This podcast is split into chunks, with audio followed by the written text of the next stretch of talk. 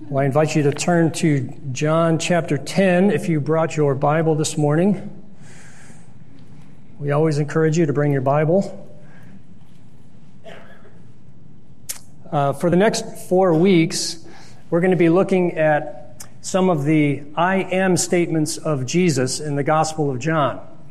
These are statements that Jesus made about himself that help to help us understand who He is and who He is for us. We're calling this series Portraits of Jesus. And today we're going to be looking at two of Jesus' statements I am the Good Shepherd and I am the door of the sheep, because both of them appear in our text for today.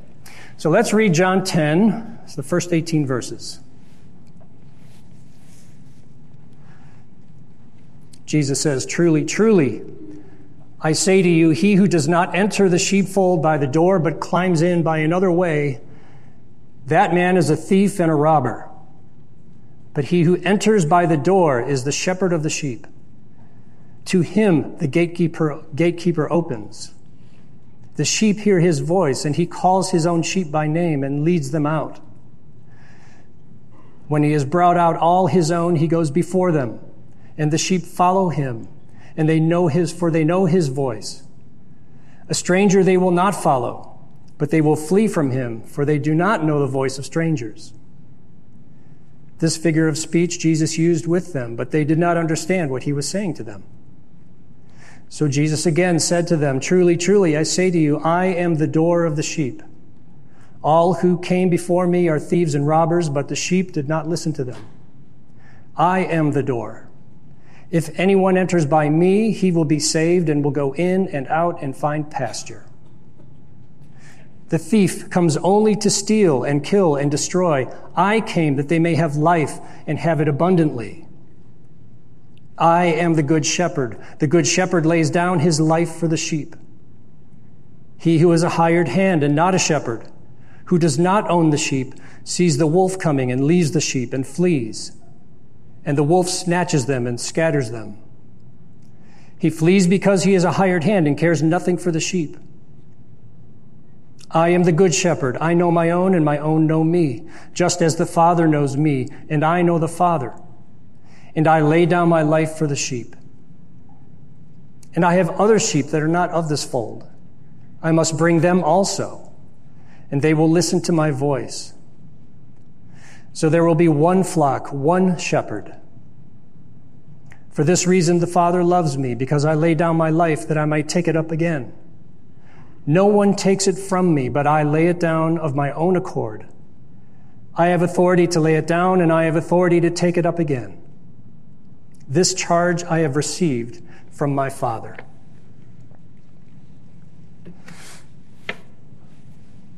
There are seven I am statements in the Gospel of John, and each one communicates something important about our Savior. There are seven statements. Jesus says, I am the bread of life. I am the light of the world. I am the door of the sheep. I am the good shepherd. I am the resurrection and the life. I am the way, the truth, and the life. And I am the true vine. The idea of shepherding and sheep was a familiar idea, a familiar concept to those who were listening to Jesus, because many of them had lived in a, a, an agrarian or agricultural lifestyle. There were many sheep, many shepherds. And this is a subject I know a lot about growing up in Lyndhurst and Pepper Pike. Uh, this is something I know. Uh, what side of a sheep has the most wool? The outside. Right? Yes, you learned something in church today. So, the picture of Jesus as our good shepherd is a, a really wonderfully comforting image for us. And I, and I, if I were to ask you how, for a show of hands, maybe I'll just do that. How many of you thought of Psalm 23? It's such a tender and loving picture of God's good and caring leadership of his spiritual children and our intimate relationship with him. He says this The psalm says, The Lord is my shepherd. I shall not want. He makes me lie down in green pastures. He leads me beside still waters. He restores my soul. He leads me in paths of righteousness for his name's sake. Even though I walk through the valley of the shadow of death, I will fear no evil, for you are with me. Your rod and your staff, they comfort me. You prepare a table before me in the presence of my enemies. You anoint my head with oil, my cup overflows. Surely goodness and mercy shall follow me all the days of my life, and I shall dwell in the house of the Lord forever. Such a beautiful picture of the relationship we have with this great shepherd. And the idea of the people of God are sheep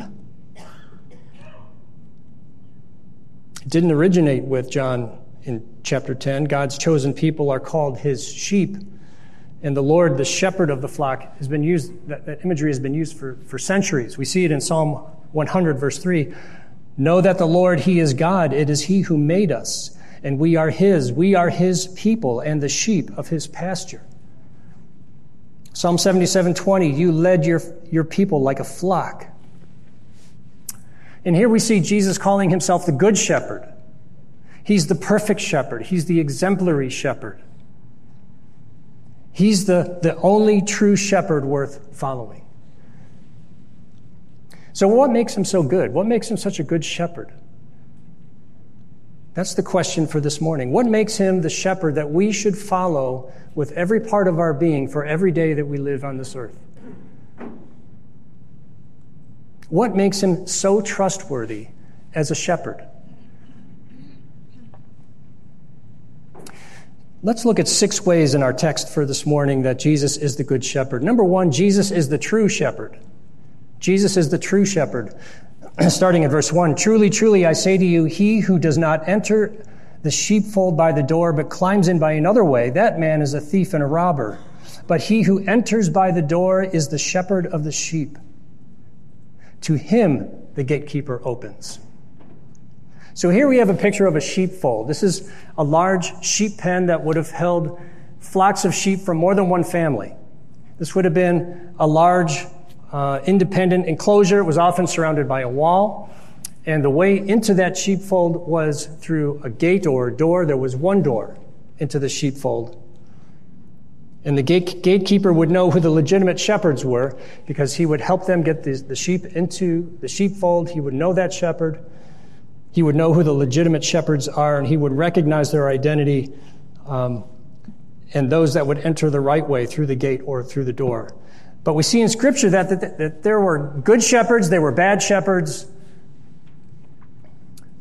There were good shepherds that would do all the things that were necessary to properly care for the sheep and to protect them, care for their needs. And then there were shepherds who were just hired hands who, who weren't that invested in the sheep. And there were those who were just bad or abusive shepherds. And in the, the Bible, we see this language of shepherding used for spiritual leadership of God's people, God's flock. And there were good shepherds and bad shepherds. And the bad ones, it's not like they just, you know, like weren't very good at it, or they were just kind of rookies, or they just made a few mistakes. These were bad shepherds who were fleecing the sheep and abusing the sheep and serving only themselves. And back in Old Testament days, God harshly rebuked the bad shepherds of Israel who didn't care for God's flock, God's chosen people, and were out for themselves. It was a harsh rebuke. Listen to what he says in Ezekiel 34. Ezekiel says, starting in verse 1, the, the word of the Lord came to me, Son of man, prophesy against the shepherds of Israel. Prophesy and say to them, even to the shepherds, Thus says the Lord God, Ah, shepherds of Israel, who have, who have been feeding yourselves. Should not shepherds feed the sheep? You eat the fat, you clothe yourselves with the wool, you slaughter the fat ones, but you do not feed the sheep. The weak you have not strengthened, the sick you have not healed, the injured you have not bound up, The strayed you have not brought back. The lost you have not sought. And with force and harshness you have ruled them. So they were scattered because there was no shepherd. And they became food for all the wild beasts. My sheep were scattered. They wandered over all the mountains and on every high hill. My sheep were scattered over all the face of the earth with none to search or to seek for them. It's such a stinging rebuke of these spiritual leaders. And a huge warning to spiritual leaders today. God says that these are His sheep, these are mine. This is my flock. Care for my flock. And he says, because of their failure, he's going to be the good shepherd. He's going to be the one to protect the sheep and to feed the sheep, to care for the sheep with justice. And then he's going to put exemplary human shepherds in place who will care for them like he does and will point them back to the chief shepherd.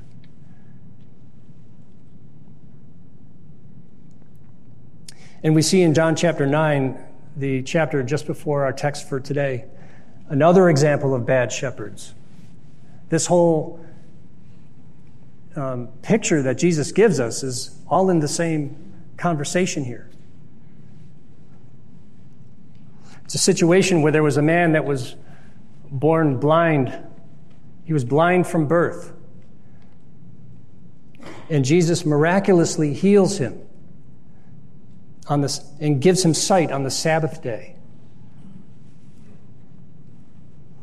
It's such a wonderful act of love and compassion for this, to heal this man. And, and it was a sign that pointed to the reality that this is the Messiah. This is the one who was going to give sight to the blind. But the Pharisees and the so called shepherds of Israel didn't like this at all. They had zero compassion for this man who was born blind and who was healed. Number one, Jesus healed him on the Sabbath, which in their interpretation of the law was a violation of Jewish law. And number two, it was Jesus who healed him. They felt threatened by Jesus. They didn't recognize Jesus as the Messiah. So in verse 22, it says the Jews had already agreed that if anyone should confess Jesus to be Christ, he was to be put out of the synagogue. And that's what they did to this blind man. In verse 34, it says they cast him out of the synagogue for being associated with Jesus. Bad shepherds abusive shepherds, blind shepherds. The man born blind now sees, and the bad shepherds who cast him out became blind. And Jesus is saying that he is the good shepherd.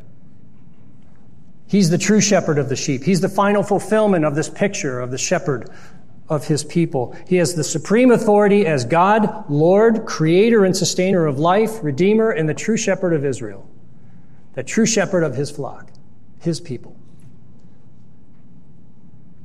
He has the only legitimate claim on the ultimate safety and the salvation of the sheep. Jesus isn't like the thieves and the robbers that jump over the side of the wall and try to take advantage of the sheep. That's not Jesus. That's not his shepherding style. There is one true shepherd of the sheep, the Lord Jesus Christ.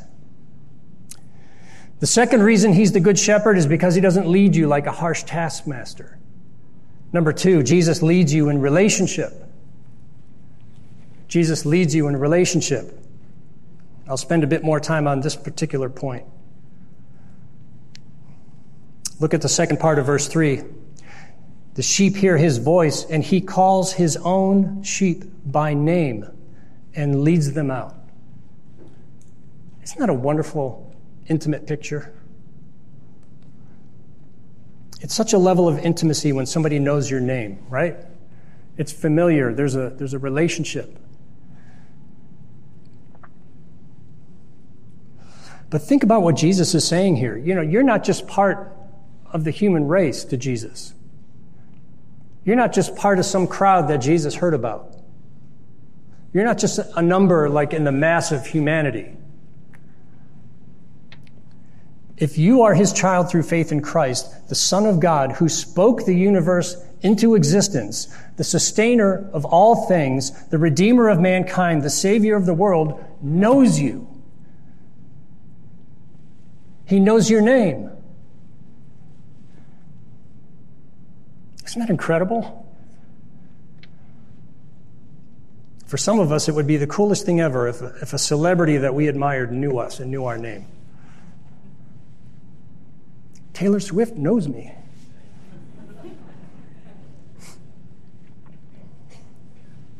But Jesus doesn't just know your name, He knows everything about you. Everything. He knows you better than you know yourself. He knows your past. He knows what you're going through. He knows every thought, the good ones and the ugly ones and He still loves you. He knows you by name and He calls you by name. There's a general call of Scripture in Scripture about the call of the gospel. That's a general call. Everybody, listen to the gospel. Everybody in this room, you'll hear the gospel. There's a general call, but then there's an effectual call that saves, that goes out to you as an individual person. That the Holy Spirit uses that general gospel call in your life. Jesus knew you and chose you before the foundation of the world, it says in Ephesians 1. God draws you. The Holy Spirit convicts you of your sin. The Holy Spirit points you to the truth of the gospel. He opens your spiritual eyes so that you would embrace the Savior and saves your soul and adopts you into God's family, into His sheepfold. And God is now your Father, you're His child. He leads you in relationship Notice how he leads us in verse 4. He says, When he has brought out all his own, he goes before them, and the sheep follow him, for they know his voice. He doesn't lead like sheep herders in the West who would get out the sheep herding dogs and send the dogs out around behind the sheep and bark at their heels and get them to push out into the, into the pasture. He doesn't push you. He doesn't drag you. Jesus leads as a loving, caring shepherd from the front. And he calls to you, and you follow him. We hear his voice. Sheep have a, a remarkable ability to learn their shepherd's voice. They, they hear his voice on a regular basis. They learn the nuances of his voice, the character of his voice, and they follow him and they start to associate that voice, that shepherd, with providing for their safety and their well being and their feeding and their protection. And they follow that voice. And if they hear some other voice, they won't follow that shepherd. That's not my shepherd. And the sheep have a dire need for leadership. They need the shepherd. Sheep have no sense of direction. Who can relate to that? Which way? I read a story this week about this from the BBC from 2005. In eastern Turkey, about 1,500 unattended sheep fell off a cliff while the shepherds were eating breakfast far away from the flock. The first 400 fell to their death in a ravine, but the remaining 1,100 were saved because the, the first 400 broke their fall. The sheep in the back couldn't see past the sheep in the front, so they were unaware of what was ahead. So the sheep in the front couldn't stop because the sheep in the back were pushing them on. And off they go off the cliff boom, boom, boom. Can you imagine 1,500 sheep? You would think the last row would be like, hey, put on the brakes here. Man, sheep aren't very smart. It's pathetic. It's a pathetic pic- picture. They're not very smart. But God, of course, made us higher than the sheep, right? We are higher creations than the sheep. But we're kind of like sheep, aren't we? We're not always so smart either. I mean, we can be so easily led to follow others into all kinds of dangerous beliefs and philosophies and heresies. Happens every day. The uh, prophet Isaiah said, All we like sheep have gone astray. We've returned everyone to his own way. We need someone to save us from ourselves. We need a reliable and faithful shepherd. We need the leadership of Jesus. And we hear his voice and we follow him. We follow Jesus as our shepherd because we know he's good. We know that he loves us. We know that he saved us. We know that he is trustworthy. We follow him because we know he will never lead us astray. We follow him because he will always lead us according to his perfect goodness and his perfect will. He will always lead us in his perfect love and perfect wisdom, even when he leads us into places that are uncomfortable and maybe even dangerous. And we know that he is always, always right there with us. Psalm 23 4 Even though I walk through the valley of the shadow of death, I will fear no evil, for you are with me. We are comforted in our souls when we know that our Savior walks with us through the valley.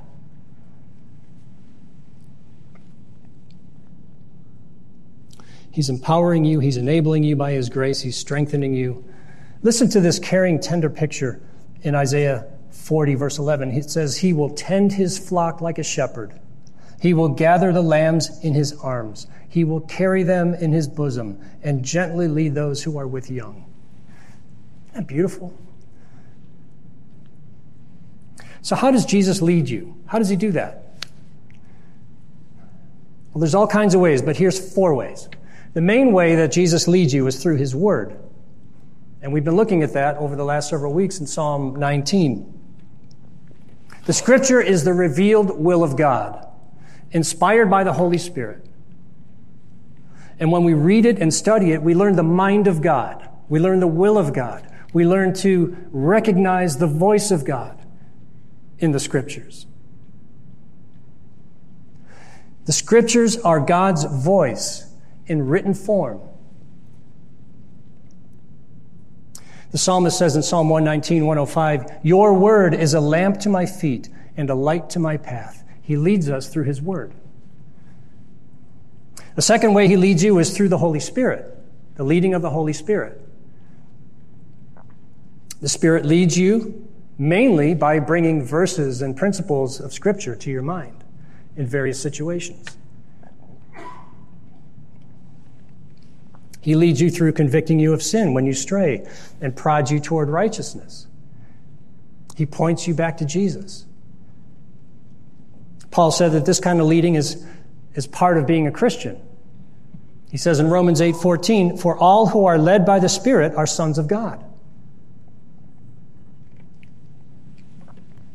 Another way he leads you is through one another.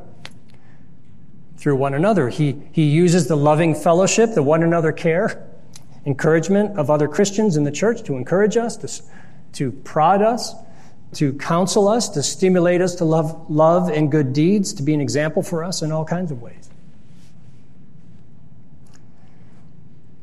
And he leads you through faithful preaching and teaching in the church. Jesus is the chief shepherd of the flock, but he has gifted the church with under shepherds, pastors, and teachers to lead and to teach and to equip the flock and care for the flock. The apostle Peter says to the elders of the church, just like he tells our elders in this church in, in 1 Peter 5 2, shepherd the flock of God that is among you, exercising oversight. And when the chief shepherd appears, who is Jesus, you will receive the unfading crown of glory. Shepherd the flock of God. And I emphasize faithful preaching and teaching because when Christians listen to unfaithful preaching and teaching, preaching that ignores or departs from the truth of Scripture and compromises biblical truth, especially when we're hit by waves of cultural pressure, the sheep are not led to God, but they're led astray. And into potentially great spiritual danger.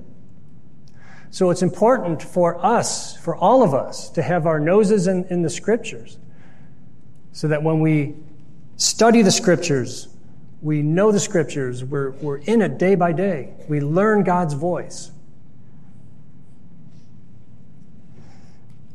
So that we can not only know the truth, but also spot errors when somebody claims to be teaching the truth. If you're steeped in truth, you, are, you will more easily spot error. Jesus said, The sheep follow him, for they know his voice. But when we hear preaching and teaching that doesn't align with Scripture, we run. We don't follow it. We leave it behind and search for faithful shepherds. That's what Jesus says in verse 5 A stranger they will not follow, but they will flee from him for they do not know the voice of strangers. And I'll tell you, one of the things that breaks the heart of God and breaks the heart of pastors is when believers who really don't know the Word of God very well start listening to unfaithful, bad shepherds who twist the Scriptures and abuse the Scriptures and start following after bad shepherds.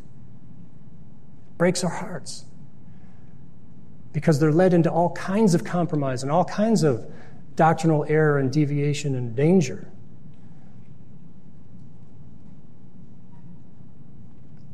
Jesus says in Matthew 24, See that no one leads you astray. One pastor wisely said that when you're choosing a church, don't choose a church that's closest to your house. Choose a church that's closest to the Bible. Think that's really good and wise advice. That's where you'll hear the voice of God. Jesus leads you through relationship. And the third reason Jesus is the good shepherd is Jesus is the way to salvation. Jesus is the way to salvation. Verses 7 to 9. So Jesus again said to them, Truly, truly, I say to you, I am the door of the sheep, and all who came before me are thieves and robbers, but the sheep did not listen to them. I am the door. If anyone enters by me, he will be saved and will go in and out and find pasture. So Jesus now changes the metaphor a little bit. In, the first six verses, Jesus is talking about himself as the good shepherd. And now he's introducing himself as the door of the sheep. And the flock in this case now, the flock are only his sheep. He says, if you want to enter the sheepfold, the sheepfold of, of God's family, if you want to be my sheep, there's only one way in. You have to enter by the door. And I'm the door. I'm the one way into this sheepfold. Any other messianic pretenders are only thieves and robbers who don't care for the sheep. Jesus is the way to the Father. There is no other door.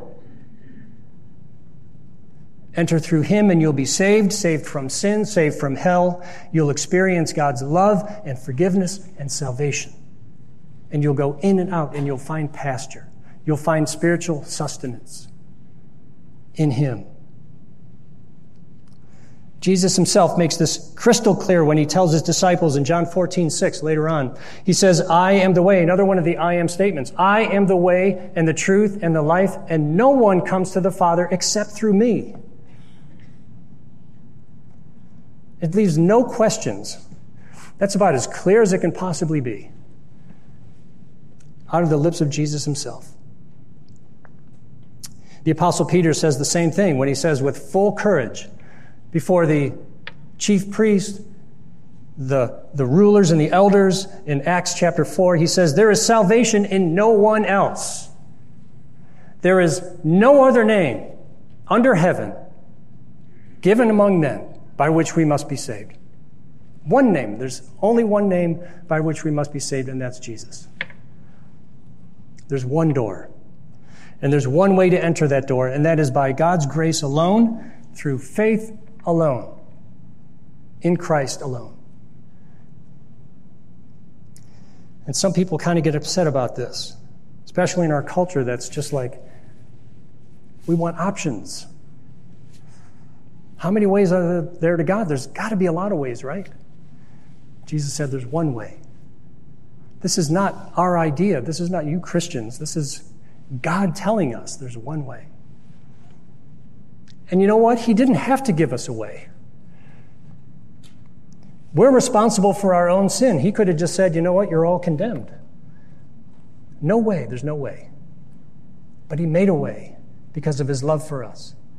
And he, and he pointed the way in the scriptures. He said, My son is the way. He's the door. Enter through him. Jesus is the way to salvation. And fourth, Jesus is the good shepherd because Jesus gives you abundant life. He gives you abundant life. Verse 10 The thief comes only to steal and kill and destroy. I came that they may have life and have it abundantly. He came to give you life, abundant life, life to the full.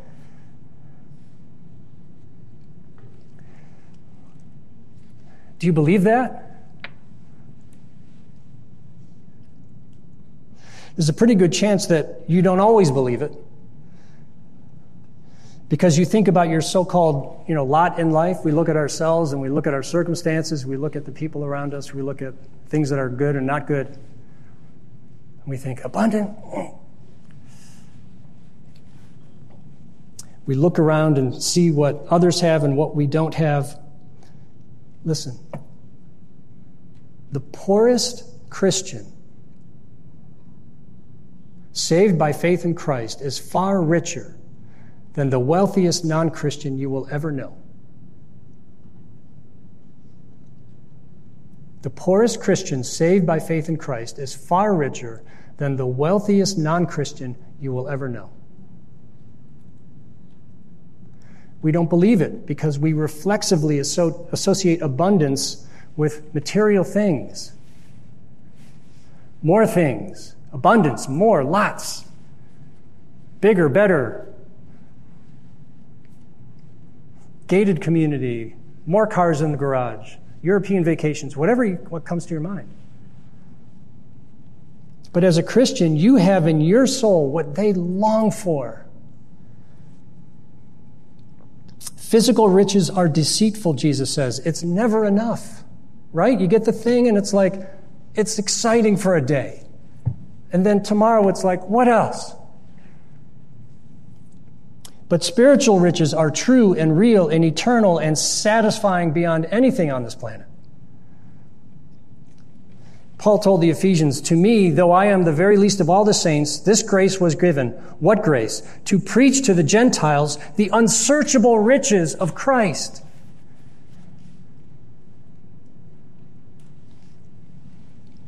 And it starts with eternal life through faith in Him. You have eternal life, you have everything.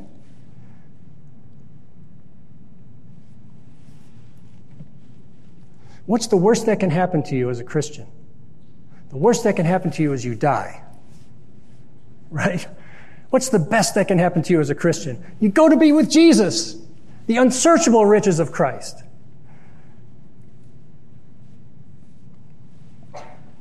In the world, there's only spiritual darkness, slavery to sin, captivity to the devil, and so on.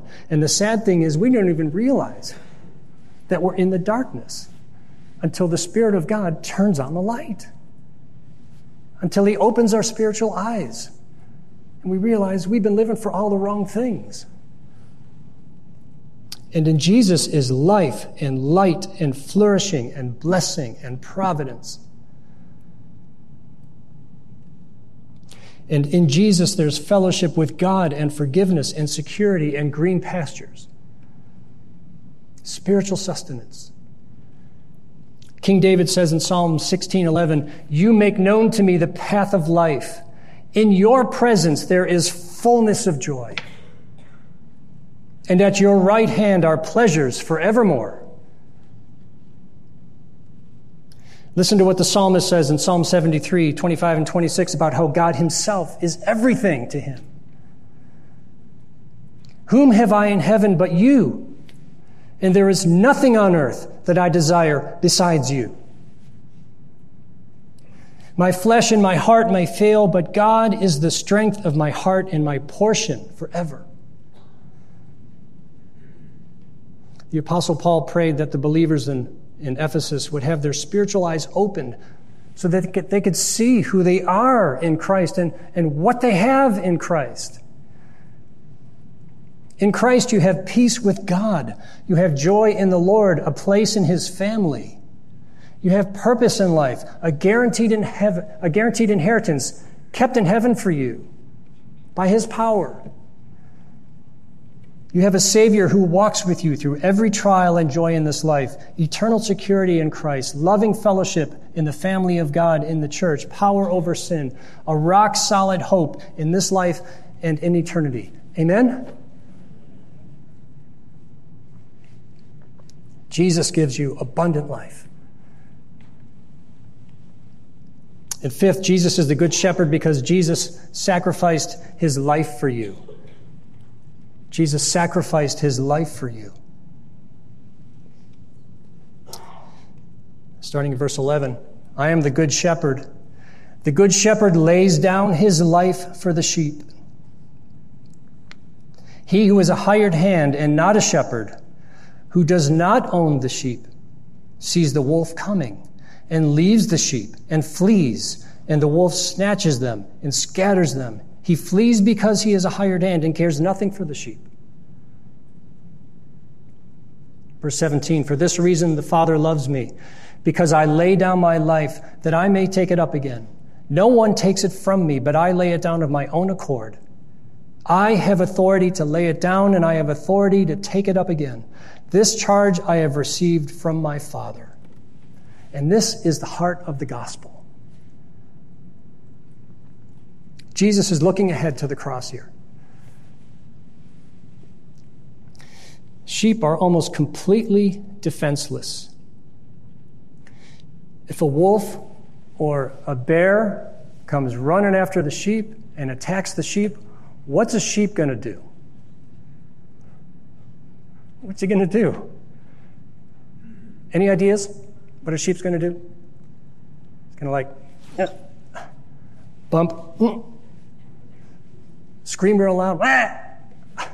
What's a sheep going to do? He's wolf bait. And if a sheep falls down, it needs help getting back up. And sometimes sheep will turn, turn over on their back, you know, like a turtle with their legs like it, the sheep needs the shepherd to come over and help him back up.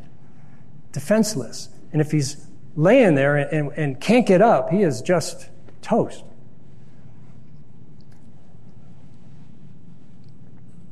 Shepherding could actually be a fairly dangerous job when predators are around.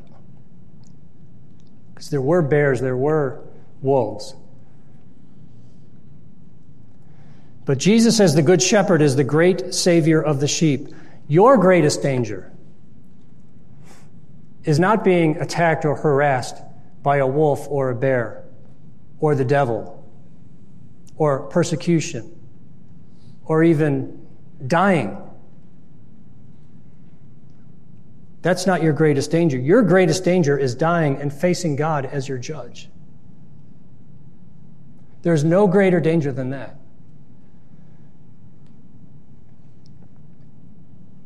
You and everyone else has violated God's moral commands. And if you were to die in that state, you would face God as your judge and you would be condemned for all eternity in hell. Jesus died to protect his sheep, and that salvation is in Jesus.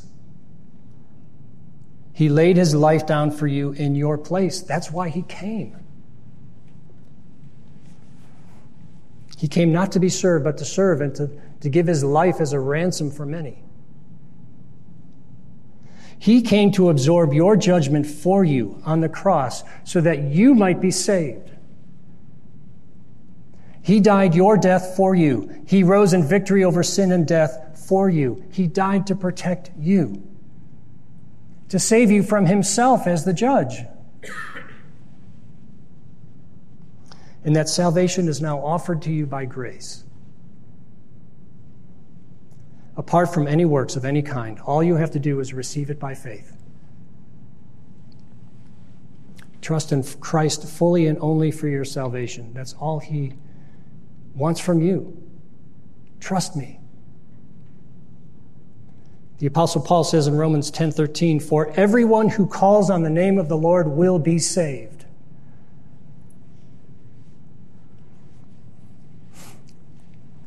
Jesus' death and resurrection for the sheep is the main reason that he is the good shepherd. And in Hebrews 13:20 it says that because of his atoning sacrifice, Jesus is called the great shepherd of the sheep. He's the good shepherd because he laid his life down for you.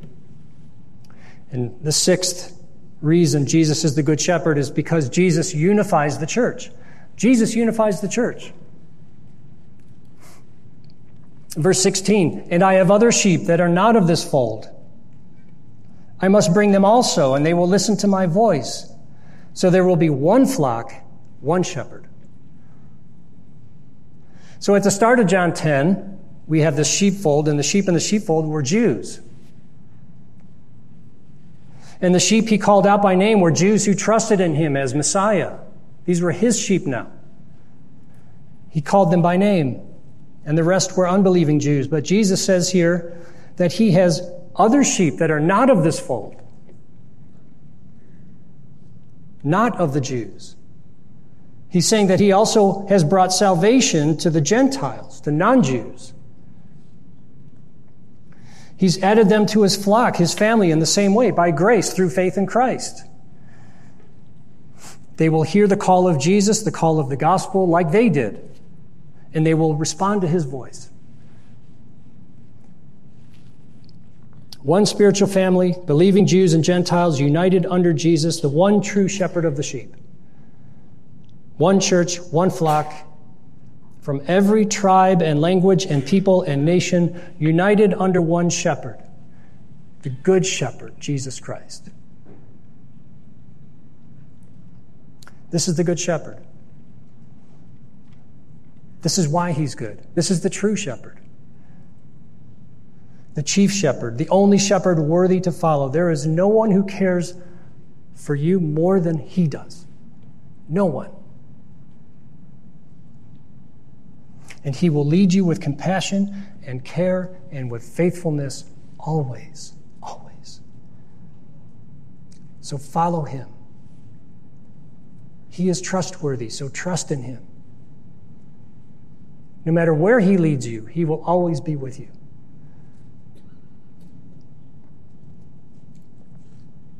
In Revelation 7, we see this wonderful picture of the martyred saints coming out of the great tribulation at the end and the, the glory that awaits them and that awaits us as followers of Christ. It says, Therefore they are before the throne of God and serve him day and night in his temple, and he who sits on the throne will shelter them with his presence.